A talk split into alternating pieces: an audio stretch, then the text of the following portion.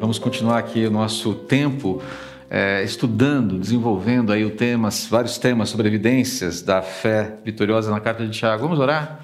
Pedir a Deus que nos conceda graça nessa manhã, antes de abrirmos a sua palavra e lemos o que Ele tem proposto para a gente hoje. Senhor, nós te agradecemos muito. Acabamos de cantar uma música que é um tratado teológico sobre a tua grandeza. E ao cantar isso, como o David falou, especialmente quando nós estamos aprendendo uma música nova, nos defrontamos com uma série de informações que já conhecemos, mas colocadas de uma maneira nova, de uma maneira que ainda a gente não conhece. A forma como as ideias são colocadas, atrelada a uma melodia, nos chama atenção para as verdades que já conhecemos. E o que nós fizemos agora foi uma declaração de fé, uma declaração de esperança. Tem misericórdia de nós e nos assiste nesse momento. Queremos nos aproximar da tua palavra com humildade, com o coração aberto, a mente aberta, algo que só o teu Espírito pode fazer. Abençoa esse tempo então, em nome de Jesus eu te peço. Amém. Convido você a abrir a sua Bíblia. Se você quiser, nós vamos exibir aqui a leitura do texto, mas você pode acompanhar a leitura na sua Bíblia, no seu celular, na sua versão preferida. Nós estamos usando aqui a nova versão transformadora. Fique à vontade para acompanhar a leitura do texto. Às vezes é bom abrir a Bíblia de papel para lembrar onde fica Tiago, né? Tiago é uma carta que fica no Novo Testamento, lá para o finalzinho do Novo Testamento. Mas foi uma das primeiras cartas, a primeira epístola a ser escrita. Nós já falamos um pouquinho sobre isso. Foi escrita por Tiago, muito provavelmente, Tiago, meio-irmão de Jesus. Tiago, chamado Justo, líder da igreja em Jerusalém. E essa carta é tida como certa que ela já circulava nas igrejas, entre os cristãos, judeus, da diáspora, daquele ambiente mais amplo de judeus que viviam ali na região palestina e adjacências, já no quinto século depois de Cristo, sexto século depois de Jesus. Então essa carta é uma das cartas mais antigas e que tem um retrata as lutas de um cristianismo nas suas origens, lutas essas que não são muito diferentes dos tempos atuais. Então, é por isso que a gente está estudando essa carta. Bom, diz assim a palavra do Senhor, capítulo 1, versículos 19 a 27. Acompanhe a leitura comigo, por favor. Entendam isto, meus amados irmãos. Estejam todos prontos para ouvir, mas não se apressem em falar nem em se irar. A ira humana não produz a justiça divina. Portanto, removam toda impureza e maldade e aceitem humildemente a palavra que lhes foi implantada no coração, pois ela tem poder para salvá-los. Não se limitem, porém, a ouvir a palavra. Ponham-na em prática. Do contrário, só enganarão a si mesmos. Pois se ouvirem a palavra e não a praticarem, serão como alguém que olha no espelho, vê a si mesmo, mas assim que se afasta, esquece como era a sua aparência. Se, contudo, observarem atentamente a lei perfeita que os liberta, perseverarem nela e a puserem em prática, sem esquecer o que ouviram, serão felizes no que fizerem. Se algum de vocês afirma ser religioso, mas não controla a língua, e Tiago vai falar bastante da língua na sua carta, né? Engana a si mesmo e sua religião não tem valor. A religião pura e verdadeira aos olhos de Deus, o Pai, é esta: cuidar dos órfãos e das viúvas em suas dificuldades e não se deixar corromper pelo mundo. Estamos falando aqui, então, de evidências de uma fé vitoriosa. E se você vem acompanhando essa série, nós já trabalhamos aqui há 2 domingos passados, essa primeira evidência, que é essa postura positiva, propositiva e positiva diante das dificuldades, diante das provações que Deus nos manda. Essa ideia de lidarmos com as provações com uma postura que vê os interesses de Deus, naquilo que Ele quer produzir na nossa vida, e isso gerar em nós um contentamento. Não um contentamento bobo. Não aquele contentamento que ri de toda a situação o tempo todo, como se desgraça fosse alguma coisa gostosa de consumir, não. Mas que, à medida que vai entendendo aonde Deus quer chegar, descansa e se renova em força e alegria. Vimos também essa segunda evidência, que é a resistência à tentação, ou seja, à medida que eu vou crescendo na minha caminhada com Deus, eu entendo que eu tenho responsabilidades de resistir àquilo que o meu coração mais deseja, que é contrário àquilo que Deus deseja. O meu coração tem uma pauta de demandas que milita contra aquilo que Deus quer. A gente sabe disso. A gente conhece essa pauta. E quando a gente dialoga com Deus sobre essa pauta vai sendo corrigida. A gente viu, né, o processo de como as tentações ocorrem, de como a gente deve se engajar nesse processo de resistir às tentações. E eu queria introduzir a evidência 3, que eu já vou falar sobre ela daqui a pouquinho, com um texto que eu achei muito interessante, é o prefácio de um livro, não é um livro escrito pelo C.S. Lewis, mas trata-se de uma coletânea de textos do C.S. Lewis e foi condensado num pequeno livro chamado Como Ser Cristão. Então, são vários textos, na verdade, partes, fragmentos de textos dele que foram incluídos nesse livro, é muito interessante. E no prefácio, o Michael Modlan, que é o editor-chefe da editora que publicou esse livro, ele introduz essa obra, faz o prefácio, ele prefacia essa obra, começando com esse texto aqui que eu achei muito interessante, tem tudo a ver com o que a gente vai falar hoje. Preste atenção. Vou ler para vocês. Cristãos gastam muito tempo falando sobre crenças e doutrinas, de modo que alguns podem pensar que dominar a fé é entender um conjunto de ideias. Esse, porém, não é o caso. A verdadeira substância da fé jaz no mundo da ação. Talvez essa frase sintetize a proposta da carta de Tiago. Ele não está falando sobre Tiago aqui, tá? Ele está falando de vida cristã. A fé cristã se transforma em algo real quando é vivida. Por exemplo, ser cristão implica aprender a ser tardio para julgar outros e verificar primeiro a trave no nosso olho. Implica aprender como parar de nos concentrar em medos e preocupações, a fim de ver como tratar os outros de forma como gostaríamos de ser tratados. Como exercer domínio próprio em relação à nossa ansiedade sobre o amanhã e abrir mão da ira. Olha que relação interessante aqui. A ira está relacionada à ansiedade, ele fala, e é verdade. Antes que ela se transforme em pecado. Como depois de feridos, perdoar outros. Sim, doutrinas são extremamente importantes. O cristão deve entender sua crença antes de compreender que é capacitado por Jesus a viver de maneira nova. Contudo, entender essas ideias é uma porta de entrada, exigindo que comecemos a caminhar para que essas tenham qualquer significado. Mesmo o apóstolo Paulo, o antecessor de boa parte da teologia cristã, relembra-nos que a fé, ainda que perfeita, acaba sendo um mero sino ressoante se não tiver amor. E o amor só pode ser expresso por ações. Aqui ele faz uma menção aqui, a primeira carta de Paulo à igreja de Corinto, capítulo 13, quando ele fala sobre o amor. E ele vai falar com essa ideia de sino. Não sei se você já ouviu algum sino alguma vez, é bem provável que sim. Mas o sino, o que ele faz? Ele faz o quê? Tine. O que é tinir? Ele faz barulho. E aquele barulho significa o quê? Barulho. Um sino foi feito para fazer barulho e nada mais. A ideia de que não há nenhuma ação correspondente àquele barulho. É a ideia de não há ação, o sino ele ressoa, faz barulho, mas você não vê um efeito prático disso. Essa é a ideia. Por isso que Paulo fala que amor sem ação é um sino que pode até soar muito bonito, mas não tem efeito prático na vida de ninguém. A não ser chamar para a missa de domingo bem cedinho. Ok, que seja isso. Mas perceba que ele está falando aqui que o amor só pode ser expresso por ações. E ele está falando isso em correspondência àquilo que nós enxergamos na Bíblia. Se você for olhar, a síntese do amor nas palavras de Jesus é o quê? É uma ação. Deixa eu ver se entra. É uma ação. Está lá, descrito em Mateus... capítulo 15, versículos 12 e 14. Este é o meu mandamento.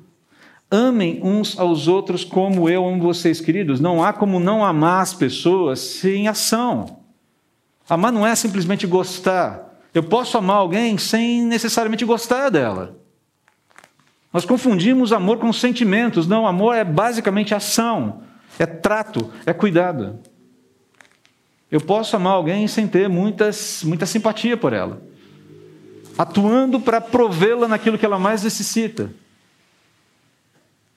Alguém que eu nunca vi pede ajuda e é ajudado, porque nós identificamos uma necessidade que precisa de atenção. É alguém que é amado. Eu não conheço aquela pessoa, eu não tenho necessariamente um vínculo com ela, mas eu tenho uma responsabilidade com o meu próximo que está em curso. Essa é a ideia aqui. Não existe maior do que... Aí o Senhor Jesus vai dar o paradigma do amor, o padrão máximo do amor. Não existe amor maior do que dar a vida por seus amigos.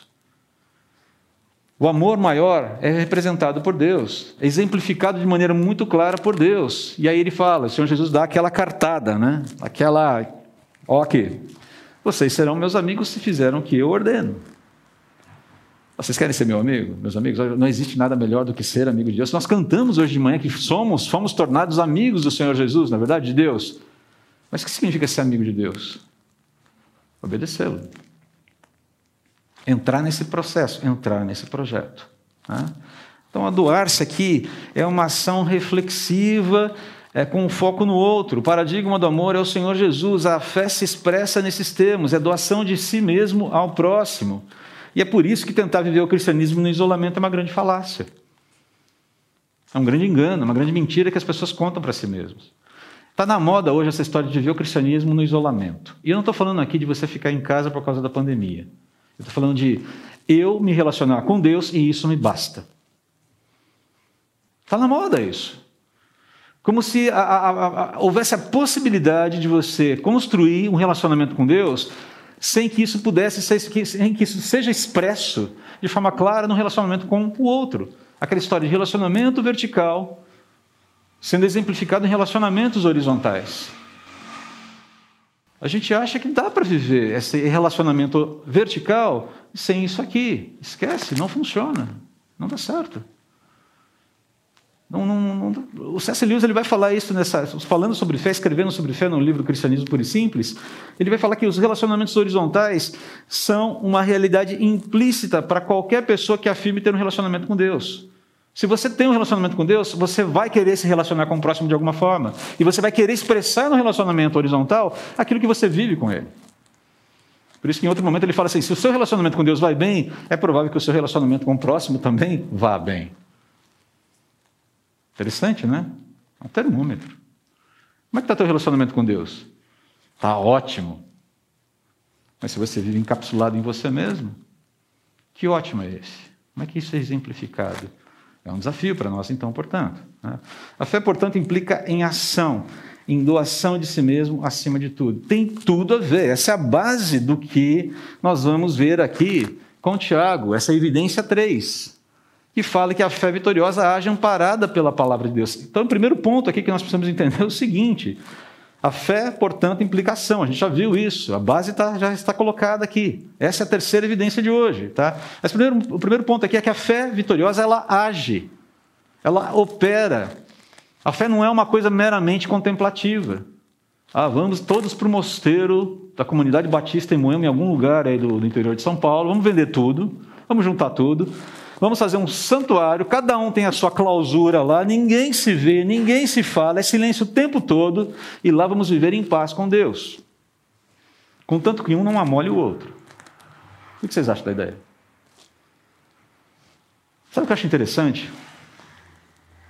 A gente falou de provação, né? Primeira evidência de uma fé vitoriosa, ela é resiliente na provação, ela se alegra na provação. Só vou dizer para vocês, vou confessar aqui uma luta que eu tenho tido. Né? Tem sido uma provação buscar lugar em Moema para a nossa igreja. Nós queremos voltar para o modelo presencial, queridos. Nós estamos nessa demanda. A Gilmar e eu, o Cláudio, o pastor Cláudio, a gente está aí quase que... A gente conhece Moema, decora e salteado já. Eu sempre confundi o lado índios com o lado pássaros. Já não confundo mais. De tanto que a gente tem andado por aí. Tem sido uma aprovação. Agora, esse é o ponto. Essa ideia de amadurecer, de tornar a gente mais É isso que a gente quer realmente servir, a gente quer ser sal e luz, a gente quer demonstrar essa fé que serve, que aponta para Cristo, para uma sociedade que está enferma, que está cambaleante, que está miseravelmente, desgraçadamente, colocando nossa esperança em tudo que não presta, em tudo que não serve e que vai dar em morte. Provação, tentação. Eu creio que Tiago, capítulo 1, tem ensinado muito para a gente que está buscando esse lugar para ser Moema, não é verdade, Gilmar? A gente tem falado sobre isso. Temos sido provados, temos sido tentados. E agora a gente quer trabalhar com essa ideia de fé que age, uma fé que caminha para servir, porque entende que essa manifestação do serviço é a forma de honrar a Deus. Mas Tiago vai nos ensinar algumas coisas aqui, né? Que essa fé, ela não só age, mas ela age amparada pela palavra de Deus. Ela tem uma métrica, ela age sobre uma sob uma autoridade específica, a autoridade de Deus e da sua palavra revelada. Essa fé ela age sob um determinado estímulo, essa fé age sob uma determinada métrica, um conjunto de normas, regras e objetivos que estão acima de nós. Não somos nós que montamos o nosso conjuntinho de regras, porque assim eu creio, assim é melhor para mim, vou fazer dessa maneira. Nós reconhecemos aquilo, nós entendemos que aquilo foi dado por Deus e que eu preciso observar aquilo. E muitas vezes esse processo de observância fala, cara, mas tem umas coisas aqui que eu não estou gostando porque vai mexer em áreas da minha vida que eu não quero mexer. Ah, não é por aí. Provações, tentações, essa ideia de trabalhar a nossa vida para tirar aquilo que não presta, tirar a escória e produzir algo novo, algo puro, algo melhor. Então, na prática aqui, a reação do cristão à palavra de Deus é chave, é a chave para responder positivamente às tentações, às provações, perdão, resistir às tentações e agir num mundo que está completamente carente de direção. Se você quer ter uma espiritualidade saudável, tudo vai depender das reações positivas que você vai nutrir a palavra de Deus, como você vai responder aos estímulos que ela está te dando. Você vai receber uma série de estímulos hoje. A questão é como é que você vai responder esses estímulos hoje, vai determinar a saúde da sua espiritualidade. Então, para isso tudo é necessário. Acolher a palavra são os 3 pontos que a gente vai discutir agora, tá? Acolher a palavra, corresponder à palavra de Deus e submeter-se à palavra de Deus. Sem isso não existe crescimento espiritual. Você vai só desenvolver uma fé que vai fazer muito barulho, mas que não vai ter nenhuma ação prática aí. Então, voltando aqui, indo para o primeiro ponto, caminhando para o primeiro ponto aqui, essa fé que resulta, ou que age, ela resulta, em primeiro lugar, do acolhimento da palavra de Deus. Essa ideia de que é preciso que a palavra, primeiro, seja acolhida. E você vai falar, peraí, mas não é bem isso que ele está falando aqui. Não, tem tudo a ver sim, vamos lá, mas tem algumas lições que a gente vai tirando no meio do caminho, né? De início, qual é a lição mais clara que você vê aqui em Tiago, olhando para esse texto? A primeira coisa que ele fala é, irmãos, queridos, estejam todos prontos para ouvir. Essa prontidão aqui, quando você olha ali no texto, no termo original aqui é táxis. É, táxi, sabe táxi de rua? É, prontidão, táxi, ou seja, chamou e parou. Quer dizer, nem sempre, tá? Mas a ideia de prontidão, para você seguir em frente. E a ideia aqui de ser pronto, está essa prontidão para ouvir tem a ver com essa disposição de aprender, de ser instruído, de estar aberto a ser instruído, para essa disposição para assimilar, para considerar, para discernir, para avaliar antes de agir, antes de tomar uma posição. Quando a gente não pensa bem, quando a gente não pensa corretamente, quando a gente não avalia bem, o que a gente faz? Ou a gente age mal ou a gente reage. Alguns dizem que agir mal é uma reação. Ok, não sei. Não vou discutir isso. Mas quando a gente não pensa antes de agir, normalmente o que a gente faz? A gente age mal ou a gente reage. E a gente está vivendo uma época em que as pessoas não estão muito interessadas em pensar no que falam. Fala a verdade. Parece que todo mundo tem que falar tudo sobre tudo o tempo todo, não é verdade? Eu tenho que dar minha opinião. Precisa, em primeiro lugar, precisa.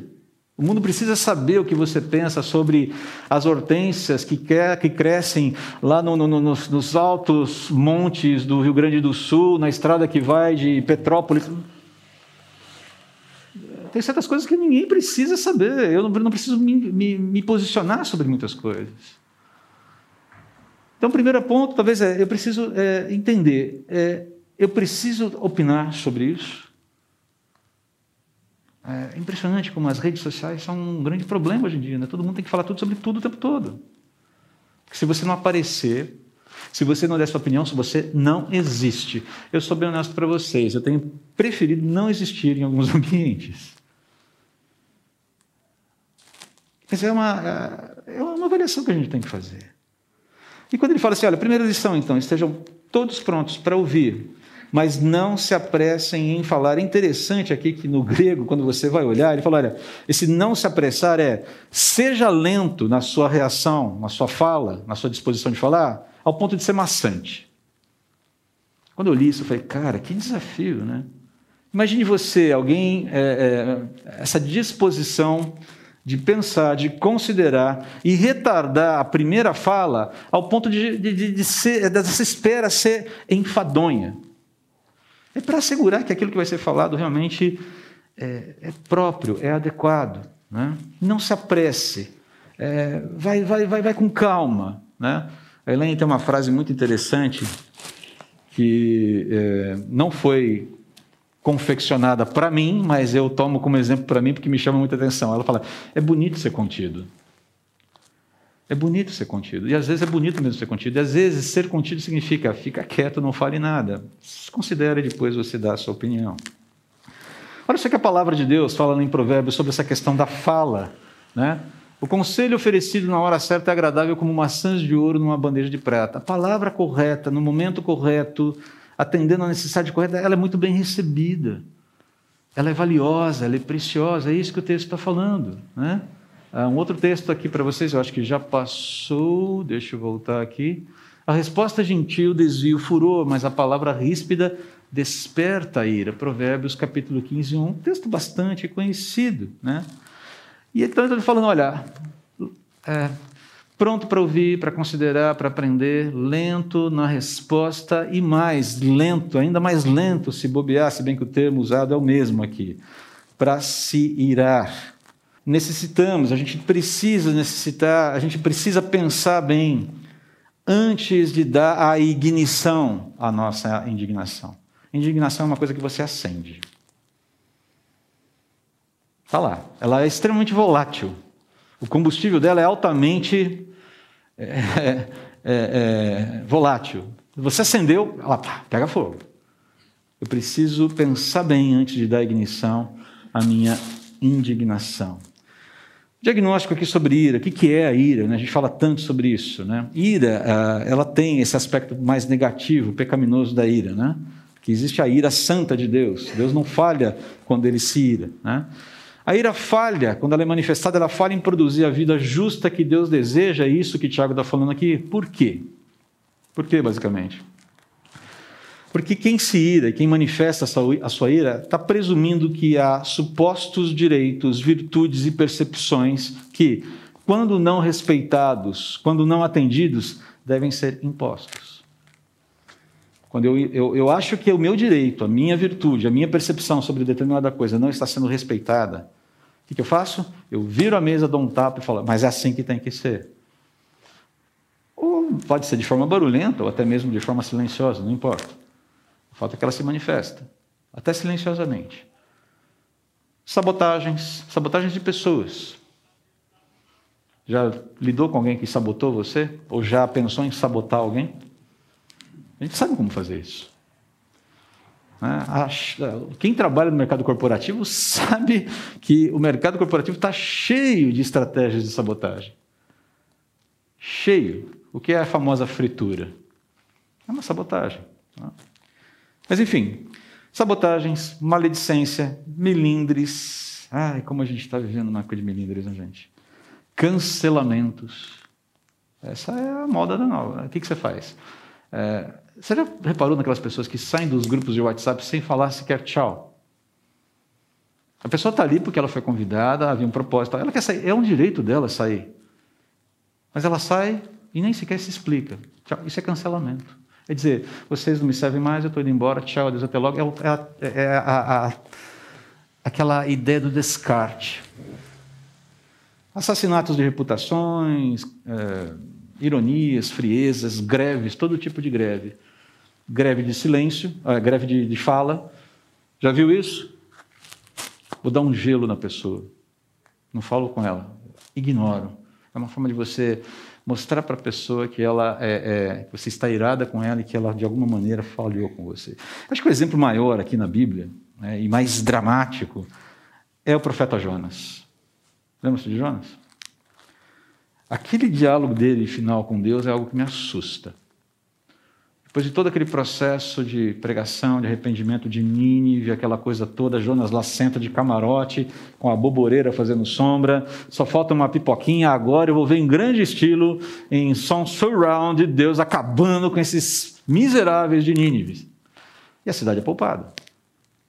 E Deus começa a argumentar com Jonas, cara, mas eu não tinha o direito de não sei o quê, papapá, por que eu não posso poupá-los se eles se arrependeram e tudo mais? E aí tem uma pergunta que Deus faz para Jonas que é assustadora. É justa essa tua ira, Jonas?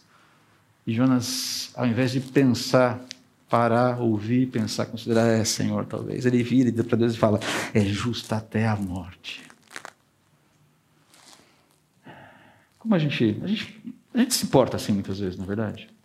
Ainda assim, Deus está lá cuidando e tratando do coração de Jonas, enfim.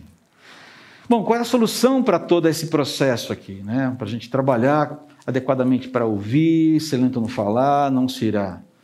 A solução é a substituição consciente e efetiva daquilo que é impuro e imoral por aquilo que é puro, reto e bom.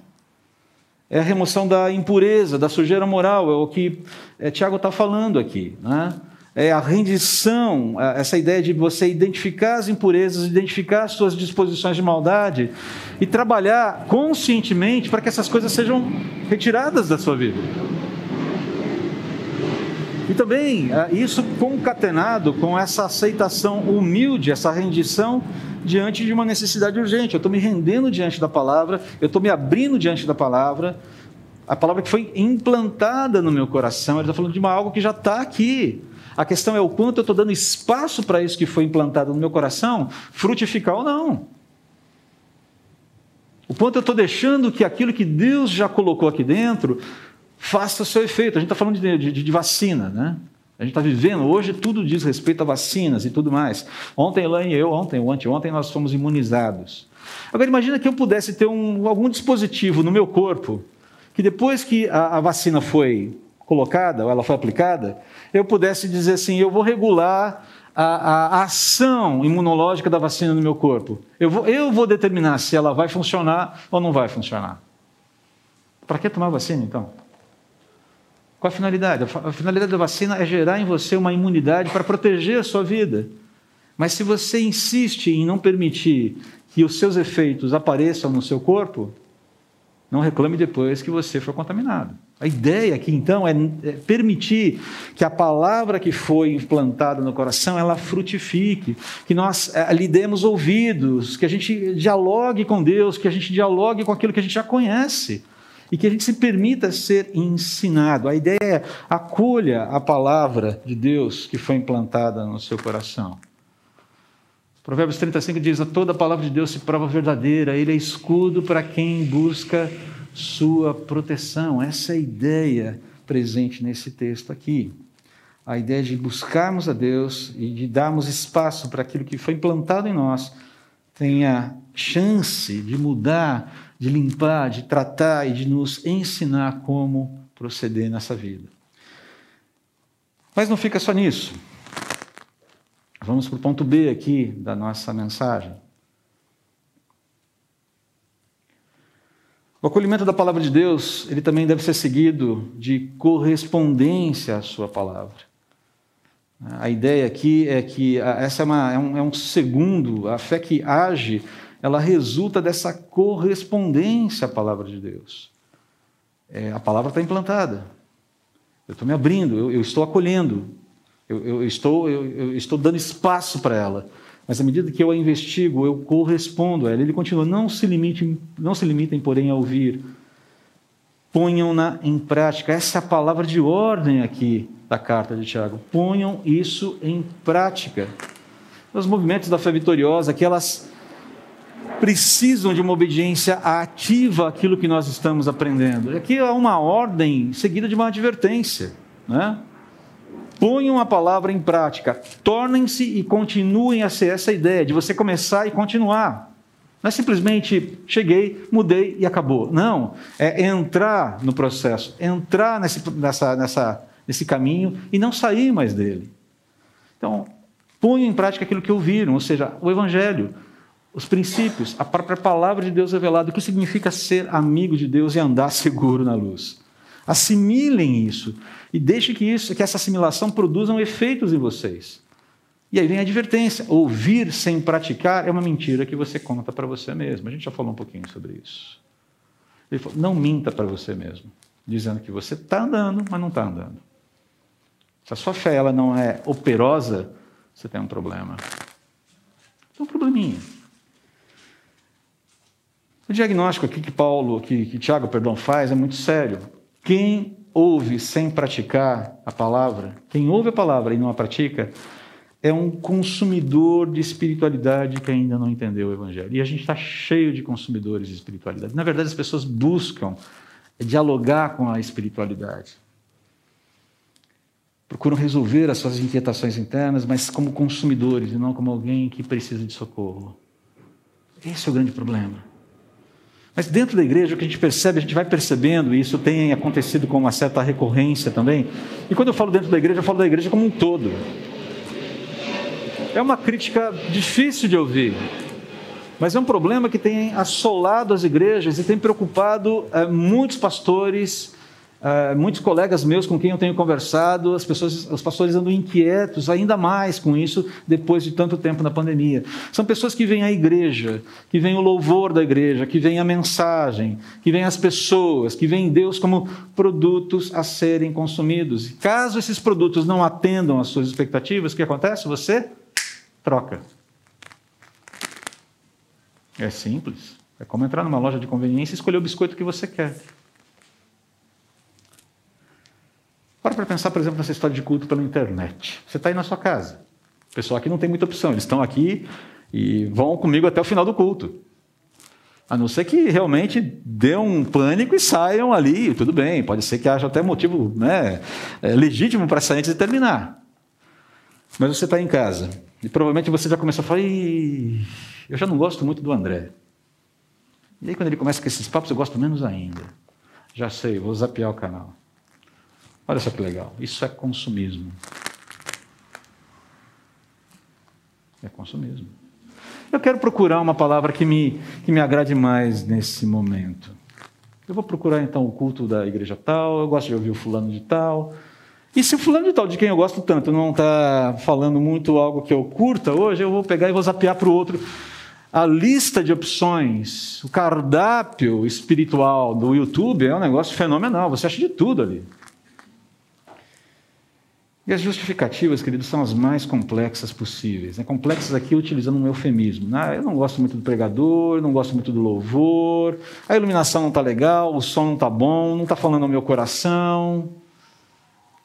A pergunta que eu tenho feito, né, quando eu vejo esse tipo de situação se instalando no meio do povo de Deus, e até uma pergunta que eu faço ao meu próprio coração, será que o coração que reclama dessas coisas está receptivo a Deus e à fraternidade de Deus, à família de Deus, ou esse coração quer apenas o seu combo espiritual sendo entregue com todo o conforto na segurança do seu lar? Vai chegar um momento que você vai ter que sair de casa, ok? Você não vai fazer isso de forma irresponsável. Mas vai ter um momento que vai chegar uma hora que você vai ter que enfrentar os seus medos. Que não vai haver mais as justificativas para não se congregar.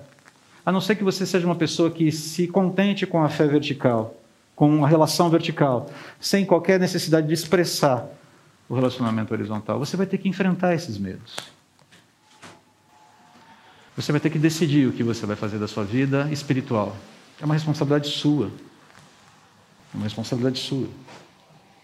Assim como é responsabilidade de alguém não se expor para não tornar ninguém, para não arriscar a vida de ninguém, também é necessário em alguns momentos enfrentar os medos e dar o passo seguinte. A solução é você ficar o resto da sua vida mergulhado dentro do seu isolamento. E isso vai matar você aos poucos. Essa atitude consumista em relação à espiritualidade tem se tornado alarmante dentro das igrejas. Né? Participar de um culto ao vivo online, ouvir uma mensagem, ouvir um louvor, não é a mesma coisa que escolher um pacote de um produto na gôndola do supermercado ou da loja de conveniência mais próxima. A gente tem que lembrar disso. Eu preciso decidir se eu vou ficar ou não. Eu preciso decidir se eu pertenço. E eu preciso lidar com as implicações do pertencimento. Porque eu sou corresponsável pela vida do meu irmão. Eu preciso entender que esses movimentos, a fé que age, ela age impulsionando para movimentos, muitas vezes, que eu inicialmente não quero tomar. Novamente, não estamos falando para você ser irresponsável. Eu estou dizendo que em algum momento você vai ter que lidar com o seu medo, vai ter que lidar com a sua insegurança, vai ter que dar passos confiantes em Deus, naquilo que Deus está te propondo para resolver essa questão. Deixa eu só dar um pequeno exemplo aqui. Com toda essa discussão de qual vacina é boa, qual vacina não é boa e tudo mais, aquela coisa toda, na sexta-feira nós fomos para vacinar porque chegou a nossa idade, então você já sabe que eu tenho 54 anos, não vou falar qual a idade da Elaine. Mas a questão toda é a seguinte. Nós estávamos conversando, se for a vacina tal, vamos tomar, se for a vacina tal, não vamos tomar, essa discussão estava rolando. E eu falei, não, vamos resolver isso de uma vez por todas, vamos orar para Deus e dizer, Senhor, decida, porque eu não vou ficar correndo atrás da vacina marca A, marca B, marca C. E quando chegamos, havia a vacina marca X, e eu não vou falar qual é, porque não interessa. Tomamos a vacina que já havia. Confiamos na soberania de Deus naquela questão, porque é uma situação que eu quero seguir em frente com a minha vida. É um ato de fé. É um ato de confiar no cuidado de Deus comigo e seguir em frente. Muito bem, você faz parte ou você não faz parte, e a fé se expressa dessa forma também, de decidir fazer parte para valer ou não fazer parte. Uma via média aqui. Interessante que Tiago fala aqui no versículo 25, né? Se, contudo, observarem atentamente a lei perfeita que os liberta, perseverarem nela e a puserem em prática sem esquecer o que ouviram, serão felizes no que fizeram. Basicamente, ele fala, quem observa a palavra de Deus, quem se deixa examinar por ela, quem persevera na palavra, quem se engaja nesse processo, quem pratica a palavra, vive o que está aprendendo, é feliz. Felicidade, essa é a consistência da felicidade. Mas vamos para o último ponto aqui. A fé que age resulta da submissão à palavra de Deus. O acolhimento e correspondência à palavra devem estar associadas a uma nova abordagem de vida, uma nova forma de entender e de viver a vida. É necessário uma submissão obediente, prática, voluntária e contínua. Eu tenho movimentos pensados, estudados, construídos nesse processo de ser santo, de entender, de colocar em prática aquilo que eu estou aprendendo. Por isso os movimentos da ação, da fé, eles movimentam, eles são baseados, eles precisam também dessa submissão à palavra de Deus. Sem submissão à palavra contínua, um exercício contínuo, esquece, o aprendizado não acontece, o exercício não acontece, a vida não acontece. Queridos, religiosidade verdadeira não é medida por observâncias rituais externas, é isso que o Tiago está falando aqui. Às vezes a gente gosta de alguma forma, de pensar que a gente controla a nossa religiosidade, a nossa vida com Deus, através das coisas que a gente faz, das construções que nós temos em torno da gente mesmo. Não é isso que está rolando aqui, né? É falar, não importa quantos ritos sejam observados, o coração precisa ser convertido. O coração precisa ser alcançado. O coração sempre é revelado pelos lábios. O Senhor Jesus já falou isso lá em Mateus capítulo 12, né? Uma árvore identificada por seus frutos. Se a árvore é boa, os frutos serão bons. Se a árvore é ruim, os frutos serão ruins. A boca fala do que o coração está cheio. A verdadeira religião, aqui segundo Tiago, é expressa no espelhamento do amor salvador, gracioso, provedor de Deus por nós e na guarda do nosso coração. É o que ele está falando ali no final, olha. A religião pura e verdadeira aos olhos de Deus, o Pai, é esta: cuidar dos órfãos e das viúvas em suas dificuldades. O que ele está querendo dizer aqui? Que você expressa como necessitado o mesmo tipo de cuidado do qual você foi alvo da parte de Deus. Porque quando Deus nos encontrou nos nossos delitos e pecados, a gente estava numa situação de dar dó. Eu preciso lembrar que esse é o paradigma de cuidado com o próximo. A gente não está fazendo uma campanha de doação de alimentos e outros itens de necessidade básica, não estamos nos associando com a Associação Viva Moema para atingir o bairro de Moema por um ato religioso de fazer o bem para o próximo, simplesmente. Não queremos que isso seja transfigurado numa visão de atos religiosos. Olha como aquele pessoal da CB Moema é legal.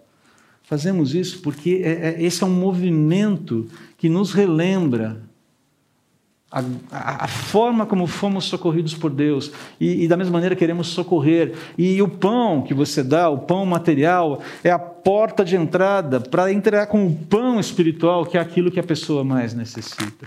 O pastor Cláudio Duarte vai falar um pouquinho sobre essa campanha mais ao final do culto agora. Fica atento, é um movimento, é uma necessidade. É um movimento de quem crê, de quem foi salvo e entende os movimentos de Deus a seu favor na direção do próximo. É por isso que a gente precisa se relacionar. É por isso que a gente precisa estar presente à medida que as possibilidades, a realidade for nos permitindo isso. Por isso que a gente deve se doar ao próximo, tendo Cristo como nosso paradigma de amor e doação. Nós somos socorridos por Deus em nossa necessidade. Deus espera que a gente estenda esse socorro, comunique esse socorro, esse tipo de socorro também ao nosso próximo. E aí a pergunta, né?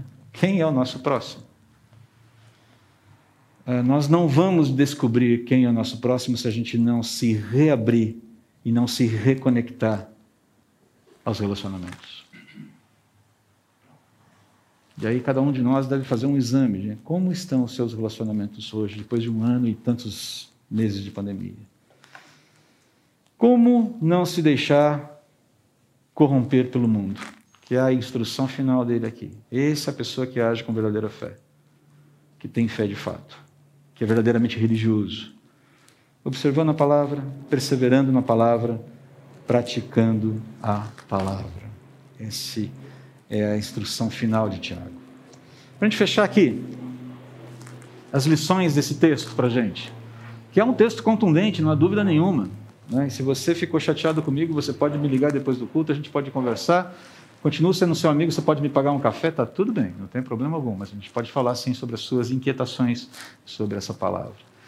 Algumas instruções, algumas orientações aqui para a gente terminar. Primeiro ponto, né? Lembrando aqui, associado àquilo que o primeiro ponto que nós vimos hoje, acolha a palavra lançada em seu coração, identificando focos de impureza e maldade que precisam ser tratados. Isso é responsabilidade nossa. Minha responsabilidade, sua responsabilidade. Engaje-se nas mudanças que Deus deseja promover em você e persevere confiando nele, porque o caráter dele assegura que se você se engajar de fato e de verdade nesse processo, ele vai ajudar a vencer, você a vencer isso. B, não permita que a palavra ensinada hoje, aquilo que a gente está vendo hoje, torne-se o esquecimento de amanhã, ou talvez até o esquecimento de hoje à tarde. É possível que ao final dessa mensagem você vai almoçar, você está com a sua turma e tal, e daqui a pouco, lá pelo final da tarde, mas o que foi que a gente viu na pregação de hoje mesmo? Não permita que a palavra ensinada hoje torne-se o esquecimento de amanhã. Desafie-se a pôr o aprendizado de hoje em prática imediatamente. E por fim, fuja do consumismo religioso e assuma posição com a verdadeira religião. Ame. Como? Doando-se. E doando-se implica em relacionamentos. Relacionamentos horizontais que expressam a realidade do relacionamento vertical. Eu sei, é desafiador. É desafiador. Nos tira da nossa zona de conforto. Nos... puxa vida, mas... Queridos, se nós queremos ser uma igreja útil nas mãos de Deus, precisamos entrar nessa trincheira. a opção é voltar para trás. Que Deus tenha misericórdia de Deus, de nós, e nos ajude nesse engajamento tão tremendo. Vamos orar. Obrigado, Pai, pela Tua palavra. Ela nos exorta de uma maneira muito séria. E eu clamo, Senhor, que ela não volte vazia. Nós aprendamos com aquilo que está sendo colocado aqui, a partir daquilo que a Tua palavra mesmo nos desafia, sem negociarmos, sem fazermos qualquer espécie de abrandamento daquilo que nos é colocado como orientação clara de como devemos proceder nesse mundo. Tem misericórdia de nós. Clamamos ao Senhor por misericórdia, por graça, por renovação do nosso ânimo, disposição e coragem. Coragem para prosseguir. Esperamos assim em nome de Jesus. Amém.